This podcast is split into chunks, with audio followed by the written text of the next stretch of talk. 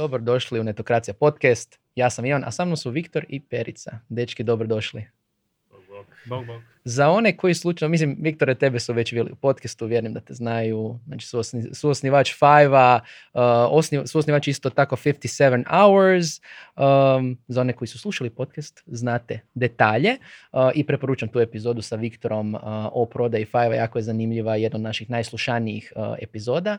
Uh, Perica, tebe ekipa toliko ne zna, osim ako nisu slučajno možda gledali jednu konferenciju našu i tako. Na netokraciji, da, u, mislim da u četvrtom mjesecu ili kad. Ali, mislim, radim s Viktorom na 57 od prvog dana, to je već sad skoro četiri godine, a prije tog sam ono, bil u Five-u, bil developer, bil na PMF-u. To su sad ono, prehistorik stvari. Ovo je sad bitno na 57-u. 57 je bitan. Um, za oni koji slučajno još nisu čuli za 57 hours, ipak fokus je bio više nekim drugim stvarima. Šta je u biti uh, 57 hours? Pa, kao prvo, najčešće ljudi pitaju za ime, kao dakle, šta je uopće 57 hours. 57 hours je vrijeme od ponedjeljka, u, uh, od petka u 3 sata do nedelje u ponoć. A zašto? Zato što recimo to ti je nekako bilo, kad smo, ja, kad smo Carmen i ja počeli živjeti zajedno sa klincima, dobili smo klince full rano, onda ti je nama bila uvijek fora pobjeći s posla u petak ranije oko tri, ne znam, voziti negdje u Austriju, skijati se cijelu subotu i nedjelju i onda se vratiti navečer kasno u, u, u Zagreb. I onda u ponedjeljak ideš raditi.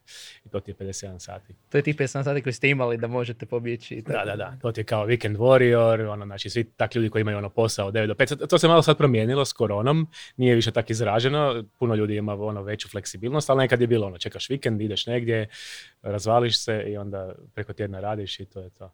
E sad, neki se možda pitaju zašto sada baš pričamo 57 hours. Mislim, imamo povod, nije samo zato što je to uh, tu ste, a koji je to zapravo povod? Šta se dogodilo? Šta ste napravili? Pa da, pa mislim, em, mi smo sad već, Kverica rekao, četiri godine skoro radimo na tome, ali praktički sad smo nekako um, closemo seed rundu e, investicije i zapravo smo spremni skalirati biznis, dokazali smo poslovni model i sad je to nekakav ono sljedeći, ono, nekak nismo htjeli puno ni pričati o 57 hours, ja bar nisam htio puno pričati o tome jer ono, nisam uopće znao kako kak će to sve završiti, ali sad smo nekako ono dosta, ono, e, dosta samopouzdanja idemo da, to, da imamo da to ide u dobrom smjeru. Pa da, mislim, mi smo imali neki mali traction uh, u 2020. do sredine trećeg mjeseca, ako me razumiješ. Znači sve, sve je stalo s koronom. Čekaj, šta se to dogodilo? Da, ne znam. Tako da je to, i, i tamo onak smo se ponadali da stvari idu dobro, onda ono, kako se desilo COVID, smo napravili switch i fokusirali se na stvari dugoročno, na, najviše na content. I ove godine, to je 2021. je konačno sve sjelo na svoje mjesto. I, I meni je odgovor na pitanje kada smo napravili od 30% month over month rasta od prvog mjeseca do kraja godine i to su investitori i, i naši customeri ovoga, prepoznali. Super. Ajmo u detalje onda uh, investicije. Za one koji ne žele buduće investicije propustiti, naravno subscribe se putem YouTube-a, na svim podcasting platformama, Spotify, Pocket Casts, Apple, Google, znate već šta, kliknite like i tako dalje. Ali detalji investicije, koliko ste rezali, od koga ste rezali, Pa rezali smo, znači ono, to je klasična ono, safe note investicija koja zapravo ono, se uvijek može i povećavati, nije zatvorena, ali smo rezali 2 milijuna dolara. Um, tri, recimo manja, ono, jedan veći VC fond, dva manja VC fonda i puno angel investitora. I sad od tih angel investitora tu su uh, Damir Sabol, Sandro Moore, koje znate dobro tu iz Jonathan Cooper, Maja Cooper, um, Čisto za one koji možda ne prate scenu, znači Damir Sabol, osnivač uh, Fotomefa, Sandro Moore, osnivač Belabita, Jonathana Coopera vjerojatno mnogi ni ne znaju još iz prahistorije startup ono, scene. valjda prvi VC investitor u regiji. Doslovno nekada- je, Poteza je, Ventures je, je, bio prvi da. VC fond koji investirao u high-tech firme tada. Je, on je, on je radio tu kao VC, pa je onda jedno vrijeme otišao nešto na Bliski istok tamo i radio, sad se tu vratio i opet ima neki. Oni su zapravo onaj, Classic TV i muzej, muzej ovaj, eh, kak se zove? Iluzija? Iluzija. Nisam znao da je to njegov. Oni imaju franšizu i tak. Ono, Dobro, da. naravno. Um, I onda imamo još par investitora, imamo slovenski mali fond gdje ima puno ljudi iz Outfit 7 i par ljudi iz Outfit 7 nam je ušlo još dodatno kao angel investitori. Um, Outfit 7 opet tako možeš Outfit objasniti 7 je- ne pratu. prate se. A mislim, Outfit 7 je ono naj, valjda najveća, najuspješnija firma u regiji. To, su- to je, ono, oni su vla- vlasnici Talking Toma i još hrpe i, i igrica koja se prodala, ja mislim, za milijardu i pol prije dve, tri godine, tako nešto. Ako ste roditelji vaši klinici, vjerojatno ima aplikaciju. Nešto. E, i ovaj, kog sam zaboravio? kod investitora ključnih, bitnih? Uh, mislim od, od naših, Da. još ono, Fields Good Capital. Da, da. ko Fields veći. Capital uh, je tu i ali ne od angel investitora, nije da sam nekog zaboravio, ne znam. Uh, pa dobro, bili su još vanjski Pierre Valad, Da, Steven Renegold, osnivač uh, Gear Junkie, jednog od vodećih portala. Uh, ko nam je. Da. I The Nordic Eye. Nordica je uh, danski fond, zapravo dansko-švicarski Mm. fond koji je invest, isto investitor i u Belabit. Um, Super. Znači sad, uh, do, sad imate ulje na vatru, koji je plan zapravo? Mislim, vratit ćemo se u prošlost da vidimo kako je sve to došlo, koji je sad plan sa tom investicijom? Različite development team, growth? A prvo smo mislili rezati ono milion. Ja sam mislio kad smo krenuli s tim, zapravo, zapravo prvo smo mislili uopće ne rezati uh, funding. Pa ne znam, mislio se, ja jednostavno ne znam. Ono, ja sam rezao uh, i visi investiciju za Shoutem i, i ovaj, nekak sam mislio, ajde ovaj put ćemo probati ono bootstrapat sve, bili smo u drugačijoj poziciji, imali smo i veliki biznis za sebe five i ono cash flow dobar i sve. I, ovaj, i onda nekako ohrabren je s tim nekim rastom ra- rano ove godine, kao možda je vrijeme da fakat idemo ono, ono, go big or go home i onda kao ajmo rezati. I onda sam mislio da ćemo moći rezati negdje oko milion. E onda nam, međutim sa Five Exitom i sa cijelom tom pričom ono, nam je bilo relativno lako dobiti te prve angel investitore i onda relativno lako dobiti te VC investitore na, na, na tom uh, valu i na kraju smo uspjeli ono, dobiti ono, 2 miliona. Tako da nam je to za sljedeće dvije godine do, dovoljno ovaj, da ostvarimo ove growth planove. A ciljevi nam nisu baš skromni. Znači, rasli smo ove godine 30% mjesec za mjesecom, to je, to je, dobro, to je, krenuli smo skoro sa nule, pa je, ajde. Ali moramo narast 10 puta u dve godine, što tiče uh, gross salesa. Samo to. Da. Čak mislim da malo i više su nam projekcije, ali da. Stvari Moramo- više, hm? da. Mislim da to piše 15 puta, da. Tak, da, bliže, bliže 15 puta od tog gdje smo sad, u dve godine. I mislim, sukladno tome, rast ćemo najviše u growthu. I Što ono, znači u ovom hm, kontekstu growth za vas? Da li je to content, da li je to paid marketing? Pa glavnina svega je bil content marketing i dosta ono, ulažemo u SEO i imamo, ja mislim više tipa 70% kontenta nam je na prvoj stranici Google i to je neka dugoročna strategija, a onda se to potpomaže sa e, paidom u zadnjih godinu dana ono, sve uspješnije i sad planiramo ono, raspaliti svugdje di god ovoga vidimo neki e, traction. Mm. Da bit će zapravo zanimljivo za one koji možda nisu do sad pratili opet 57 Hours, kakav sadržaj sve imate? Koliko sam vidio imate YouTube kanal, radite webinare, uh, zašto baš webinare? Kako je uopće to krenulo? Pa, Ko je kriv mislim, za to? Ko je kriv za to? Pa kriva je e, pandemija u biti, jer mi smo taman krenuli s nekim tractionom, a prije tog smo radili na, na kontentu. Znači, radi se neki do, dosta unik content gdje mi intervjuiramo lokalne gajdove i pišemo ono kontent koji je jako autentičan i lokalan, a istovremeno SEO optimiziran. I to je biti dosta, nije mala operacija napraviti kontent koji nije robotski, a dobro se plasira na Google itd. I to je imalo ono svoj neki ono, gradualni, možda malo sporiji rast. I onda kak je došao COVID, kak je neki ono, sales i, i slično stalo, onda smo nekako ono, kroz neke te ono, brainstorming uopće, ok, kad ćemo sad, ono, smanjili smo operacije da nemamo ekstra spending i sad, ok, što možemo napraviti dok čekamo. I onda su tu nekakvi webinari došli. A webinar je u stvari di lokalni guide, ovoga, tako reći radi slideshow online, di priča o nekom svojem adventureu ili o svojoj lokaciji, ne znam, i- ili nekom posebnom putu ko nemam pojma, Hidden Trails eh, of Iceland ili, nemam, ili može biti, ne znam, local mountain biking u Moabu, di je Znači, ono centar mountain To, bikinga. nije tipa vaš content marketing i vaši blogi, nego baš ljudi koji vode tamo ture i opet, mislim, koliko oni moraju imati savršen engleski da ljudi ih respektiraju i slušaju i tako dalje. A cijela poanta je bila, ja sam, ja sam, meni meni je inspiracija oko našeg kontenta, oko content strategije mi je bila par sajtova, recimo, ja sam, ja sam skijaš i skijam se 100 godina. I postoji ti recimo ski magazin, powder.com i slično i onda se odjednom pojavio neki blister gear, ono dva blogera koji ono skijaju, testiraju skije i pišu ono ne znam, blog post na četiri stranice o, ovaj, o skije, jednim skijama, ono, detaljno. I onda odjednom, ono, on- taj Blister Gear danas ima više trafika nego ja mislim svi ti skijaški sajtovi zajedno. Ovaj, a u čem je bila razlika? Razlika je bila što je to bio ono autentičan pravi kontent. Znači nije ono reviewer, ne znam, neki ono polu skijaš, rekreativac koji sjedi u ne znam, njujorskom uredu i prepisuje opis e, sa... Iz znaš, više izvora da, i da, tako dalje. nego ono fakat frajer koji skije na tome.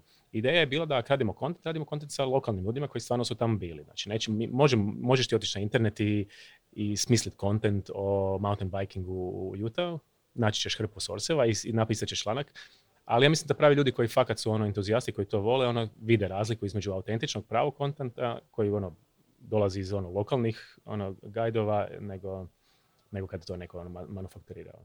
Da, zapravo to me najviše začudilo kad sam išao malo po YouTube kanalu, što ono, pustio sam, ne znam, um, mislim da je bio za Meksiko ili slično, i baš se čulo, aha, to nije ono native speaker, nego neko je lokalan koji je jednostavno naučio engleski, ali opet vidiš da je sadržaj ono, ok, this guy knows. I to radi, znači engagement na kontentu nam je ono brutalan, znači ono na engagement na YouTube kanalima je ono nemamo veliki ono YouTube, YouTube subscription jer smo tek počeli raditi, ono, ali engagement je dobar, na webinarima nam engagement ono tipa ne znam, ono, tisuću ljudi dođe na webinar, eh, 95% ljudi ostane prvi sat vremena i onda 80% ljudi još ostane ekstra sat vremena koje uopće nije bilo skedulirano i slušaju gajda sa lošim naglaskom iz Meksika koji pokazuje neke ono slike na svom ekranu ovaj, dva sata. A zašto? Pa mislim da ljudi ono cijene autentičan kontent i to su ono stvarno ljudi koji to koji su strastveni oko toga.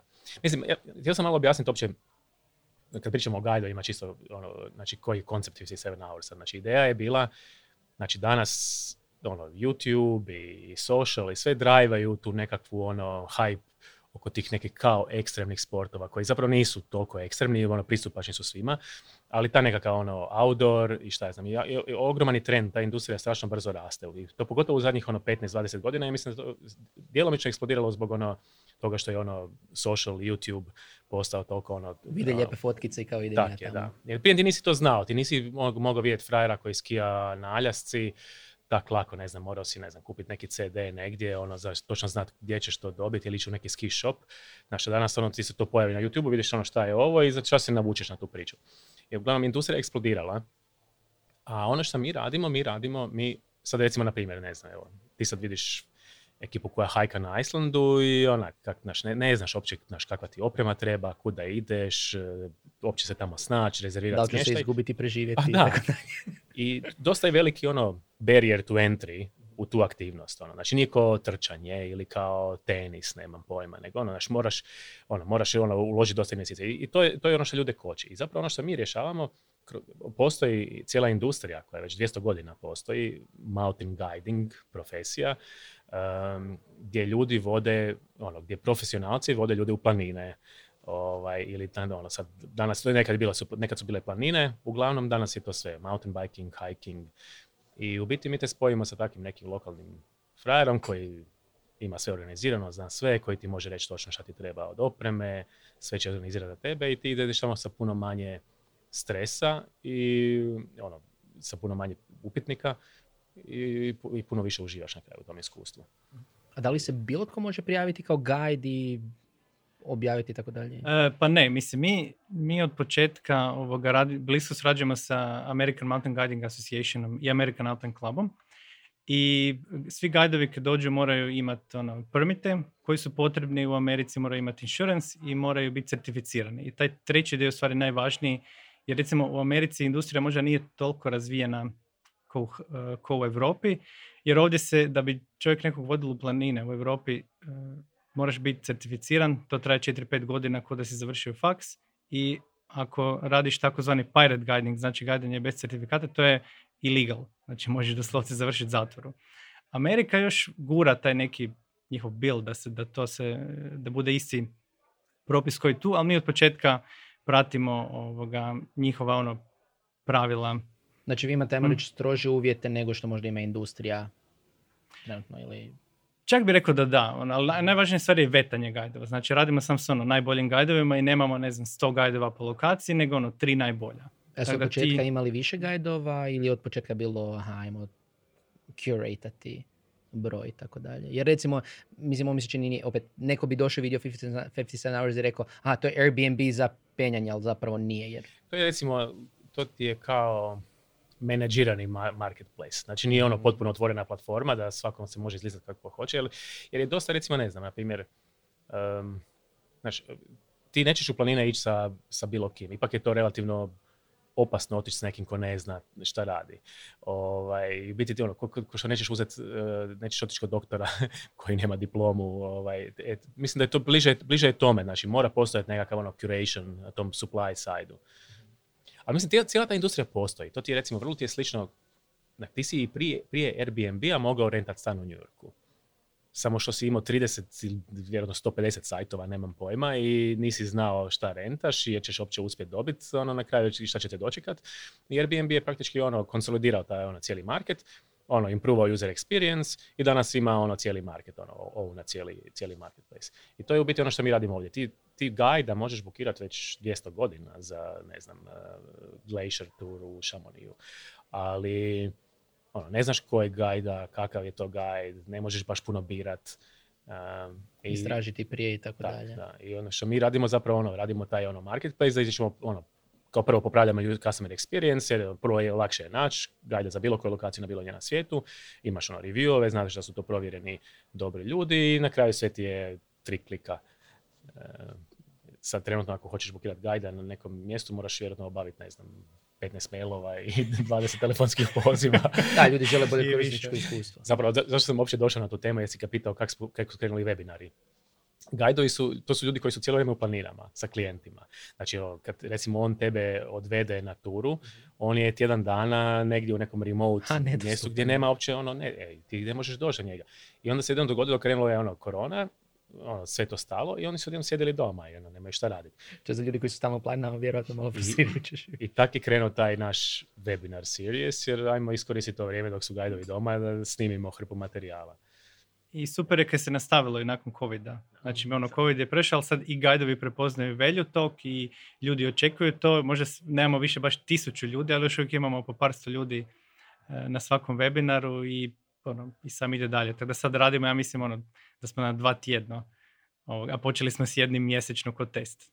A recimo tu kad govorimo o korisničkom iskustvu sa strane um, gajdova i to da oni ostaju s vama, jer opet ima i drugih platformi, ima i drugih konkurenata, zašto ostaju kod vas, zašto rade s vama, ne sa, ne pojma, Airbnb experiences ili šta god. Mislim, gajdovima je prvenstveno bitno da dobiju nove klijente. Znači, Znači, to je pare. nekak, pa da se skrati pare, ali nije jedino to. Znači, to je, to je ajmo reći, nulti korak koji se mora napraviti. Ali nakon toga, ovoga, ono kad smo mi primijetili da gajdovi vole naše klijente malo više od ostalih. I to mislim da je zato jer smo, jer jako pazimo da, da, da dirnemo tu outdoor notu. Znači, ono, kuže, mi kužimo outdoor ljude i outdoor ljudi kuže nas ono, putem kontenta.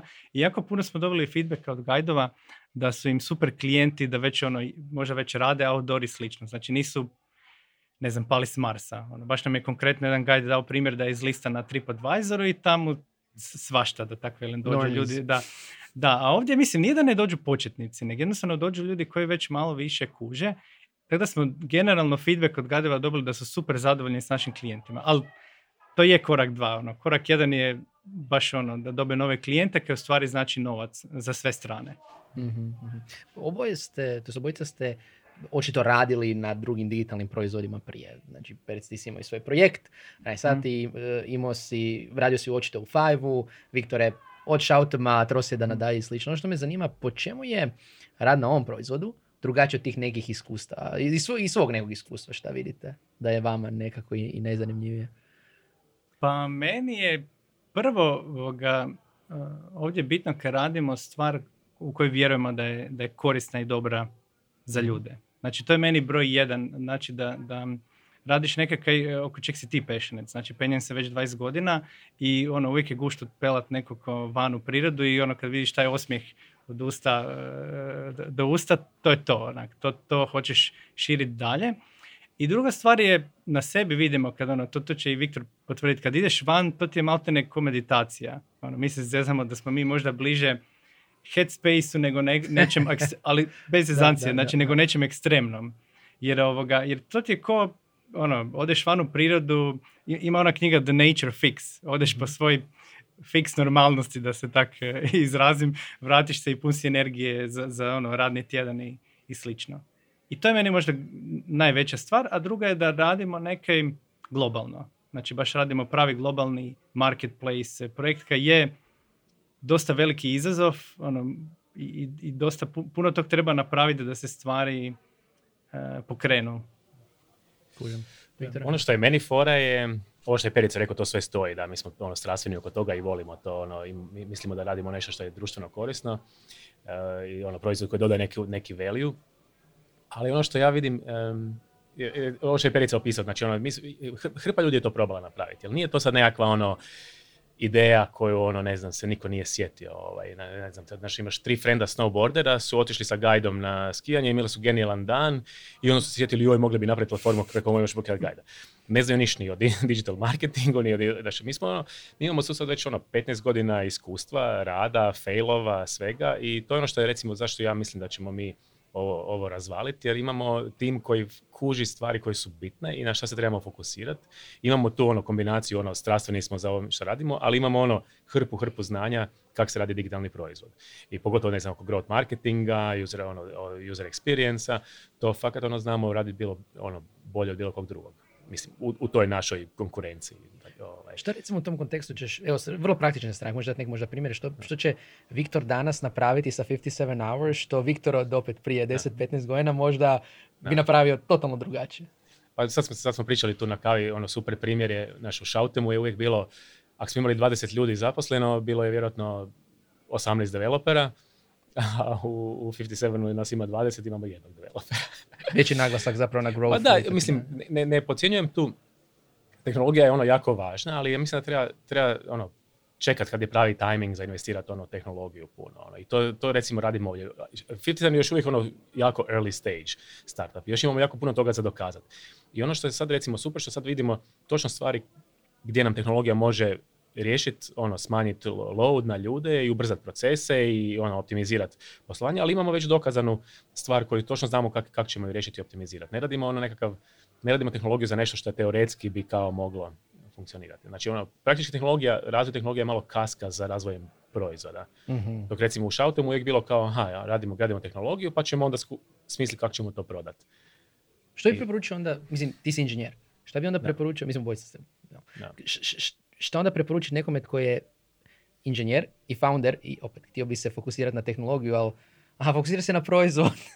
Gle, danas je mislim, to, to se, ono, neko bilo ko, ko čita neke knjige, blogove, mm zna se, prije 20 godina je 90, e, recimo kad bi firma rezala 10 milijuna dolara, 90% budžeta je išlo na tehnologiju.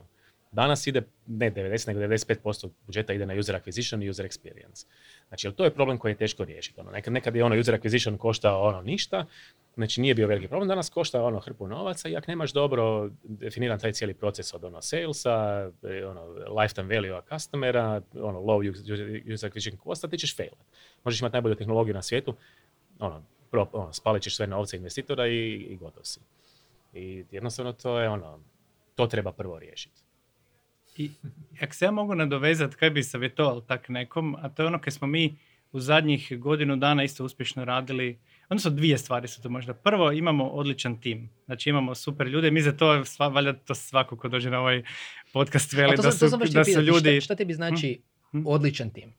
Ljudi koji su ovoga, sposobni ono, egzekutati ovoga, stvari koje su pred nama i, i razmišljati na način da, ovoga, da vode tvrtku prema uspjehu, prema nekom glavnom cilju. Znači ne da odradiš svoj task, nego razmišljaš o nečem više.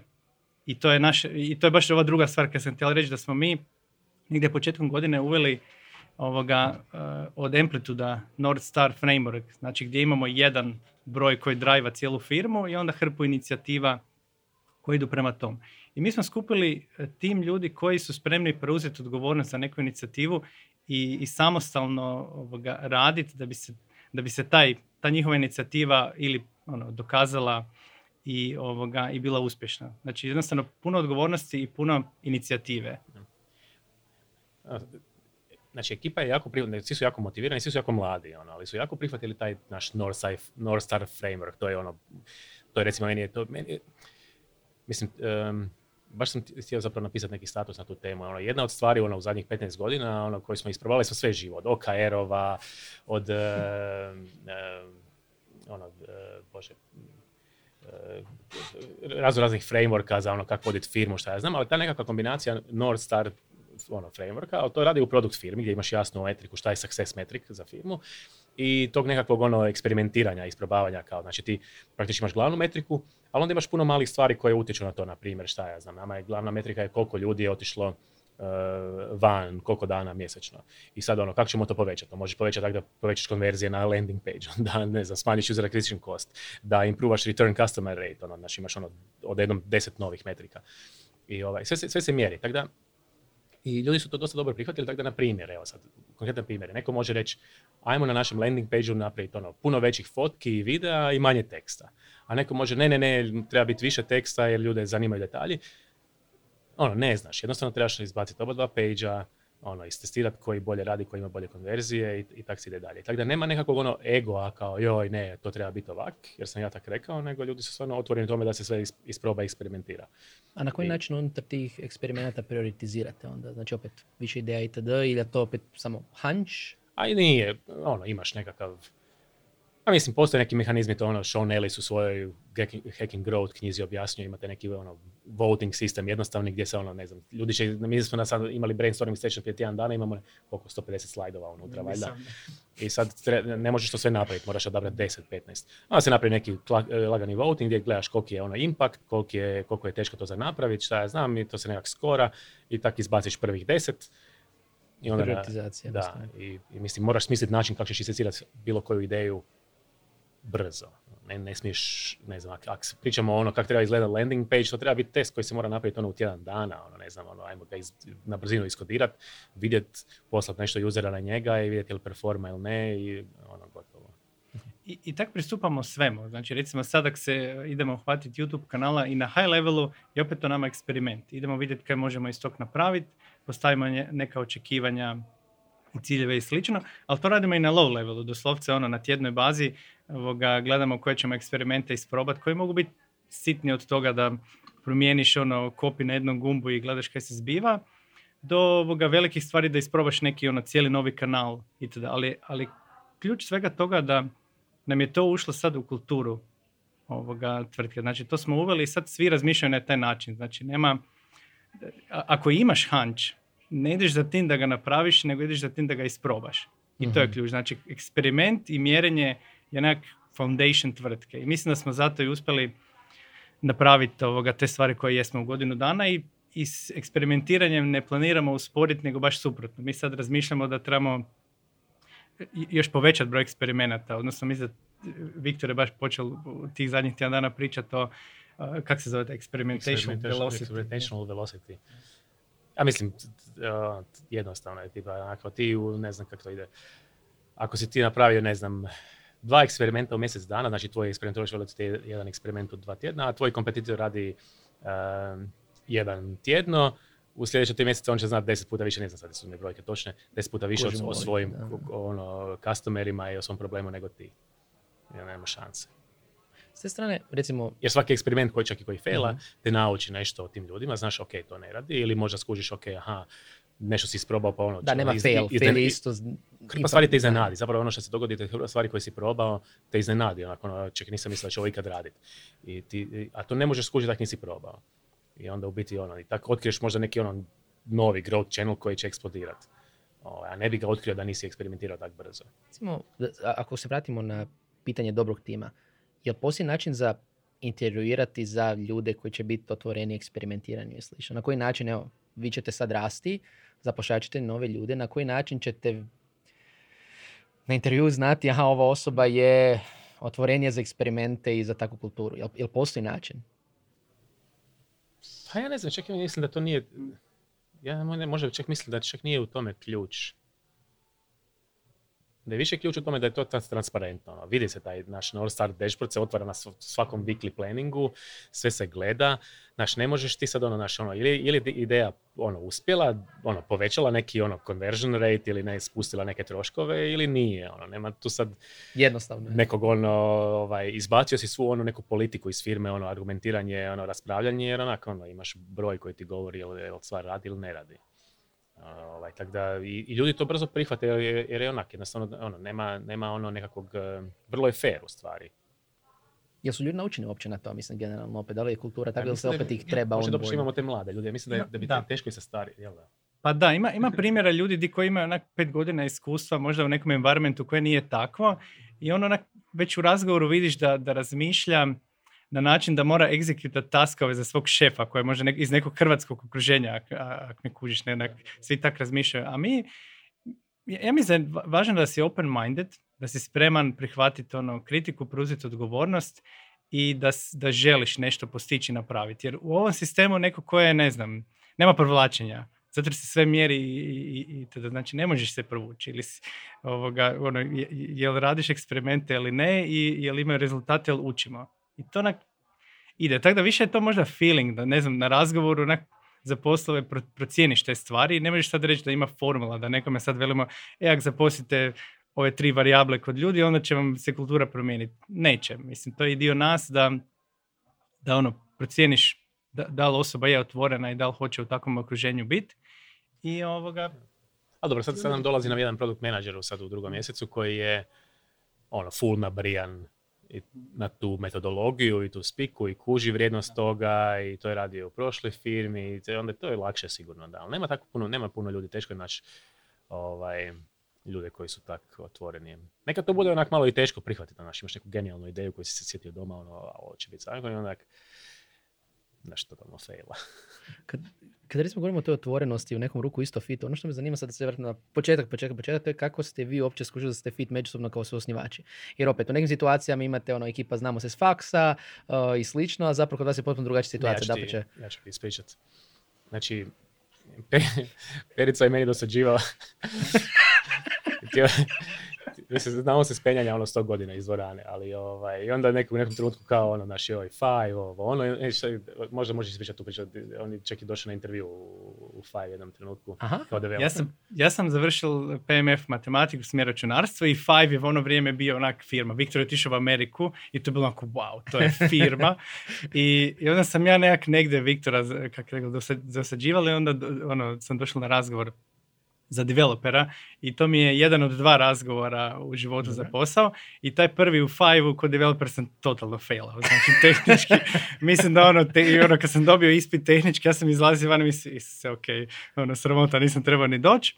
I onda se nekak ponovio opet ovoga, moj drugi intervju za posao u životu je isto bio o Five-u i ista priča da sam Viktora povukao za rukav, ali ovaj put su stvari išle u nekom drugom smjeru. I tak smo, se, tak smo se mi znali i tak je bilo nešto, ja znaš ono kao ono, ajde, šta znam, developera u Five uvijek bilo i ono, ljudi su tijeli došli da to bio neki veliki problem. Mhm.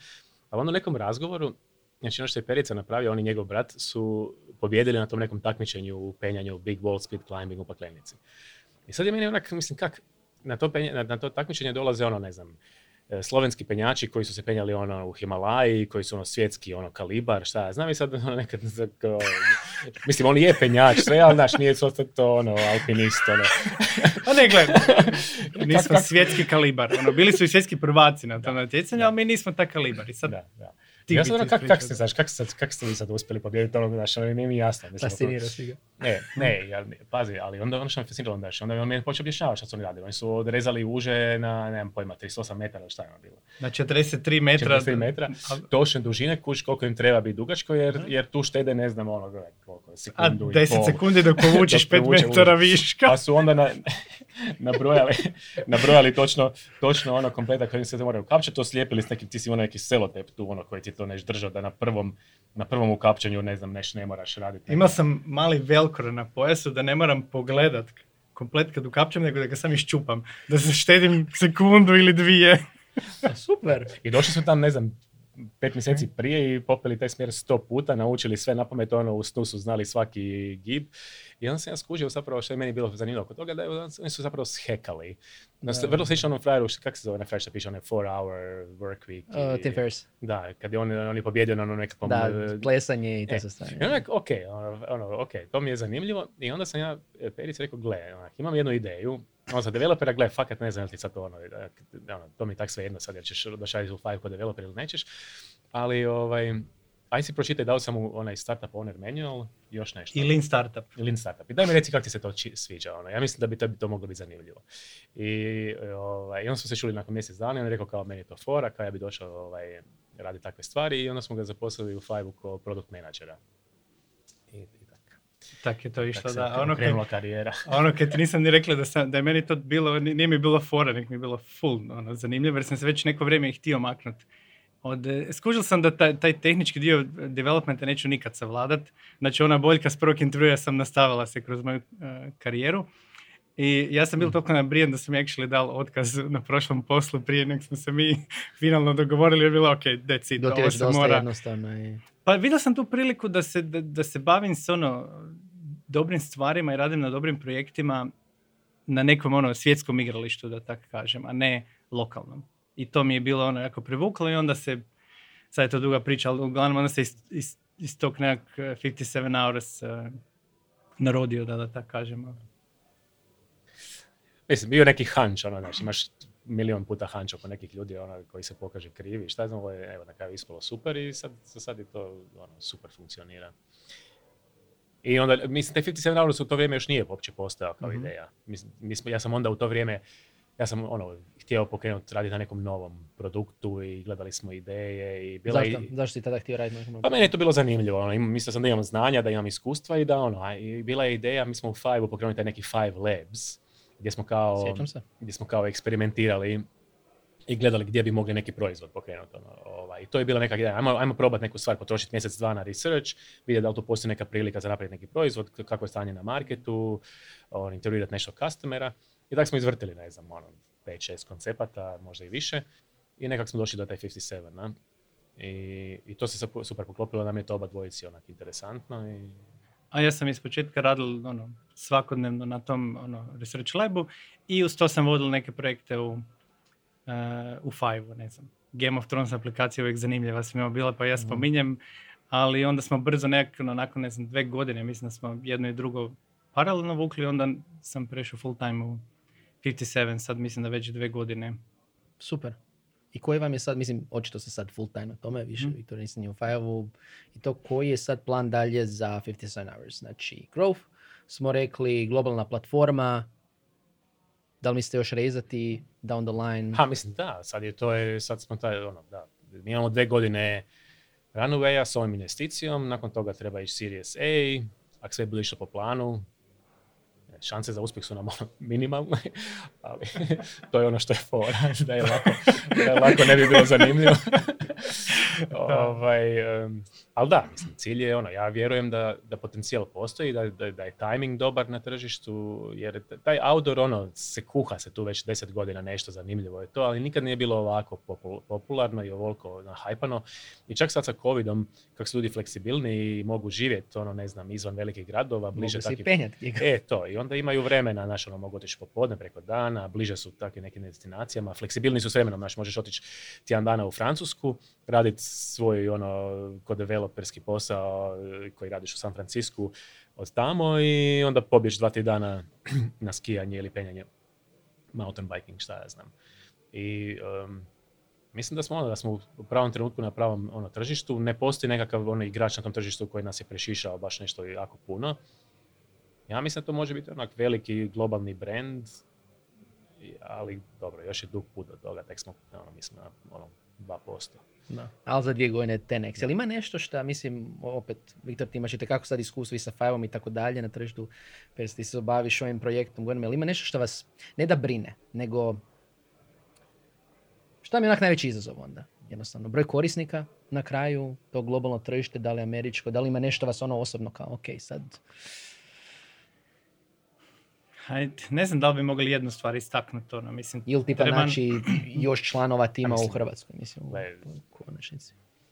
Znači, 57 Hours spada u kategoriju startupa, ono, marketplace startupa.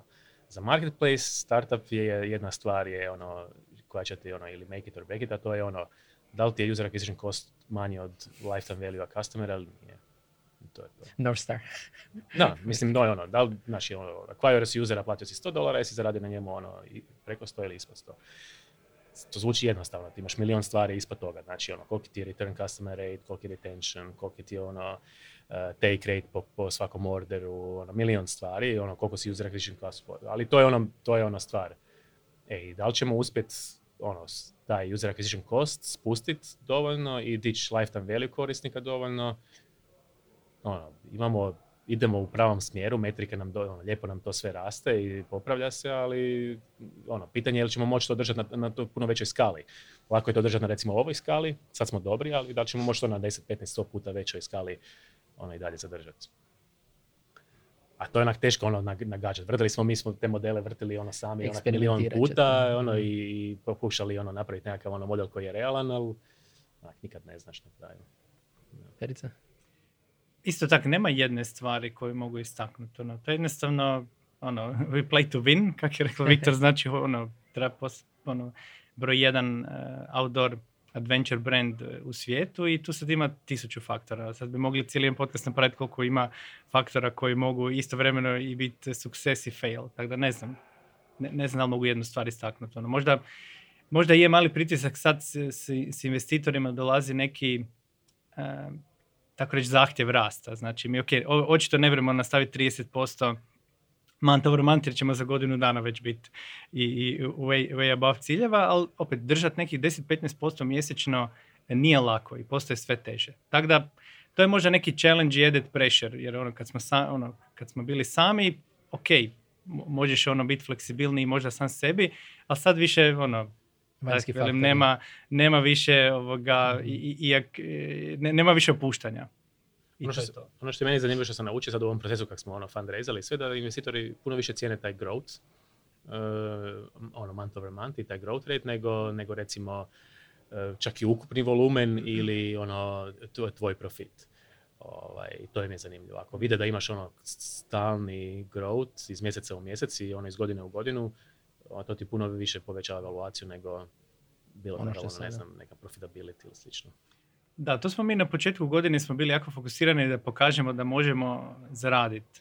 Ali to su bile ono sitne brojke i onda smo skužili nakon prvih, prve te neke prvu rundu razgovora nekih intora s investitorima je Viktor organizirao tamo, ja mislim, četvrtom, petom mjesecu i onda smo iz razgovora s njima skužili, gled, ti moraš pokazati above average growth iz mjeseca u mjesec i ako to možeš pokazati konzistentno, ono, ne znam, šest mjeseci ili više, ljudi će investirati. I točno tako se desilo. Ono. Jednostavno smo se fokusirali na ono, da li možeš rasti, da li možeš ukupni volumen bookinga, putovanja, e, tih e, prek svoje platforme provući. Na to smo se fokusirali.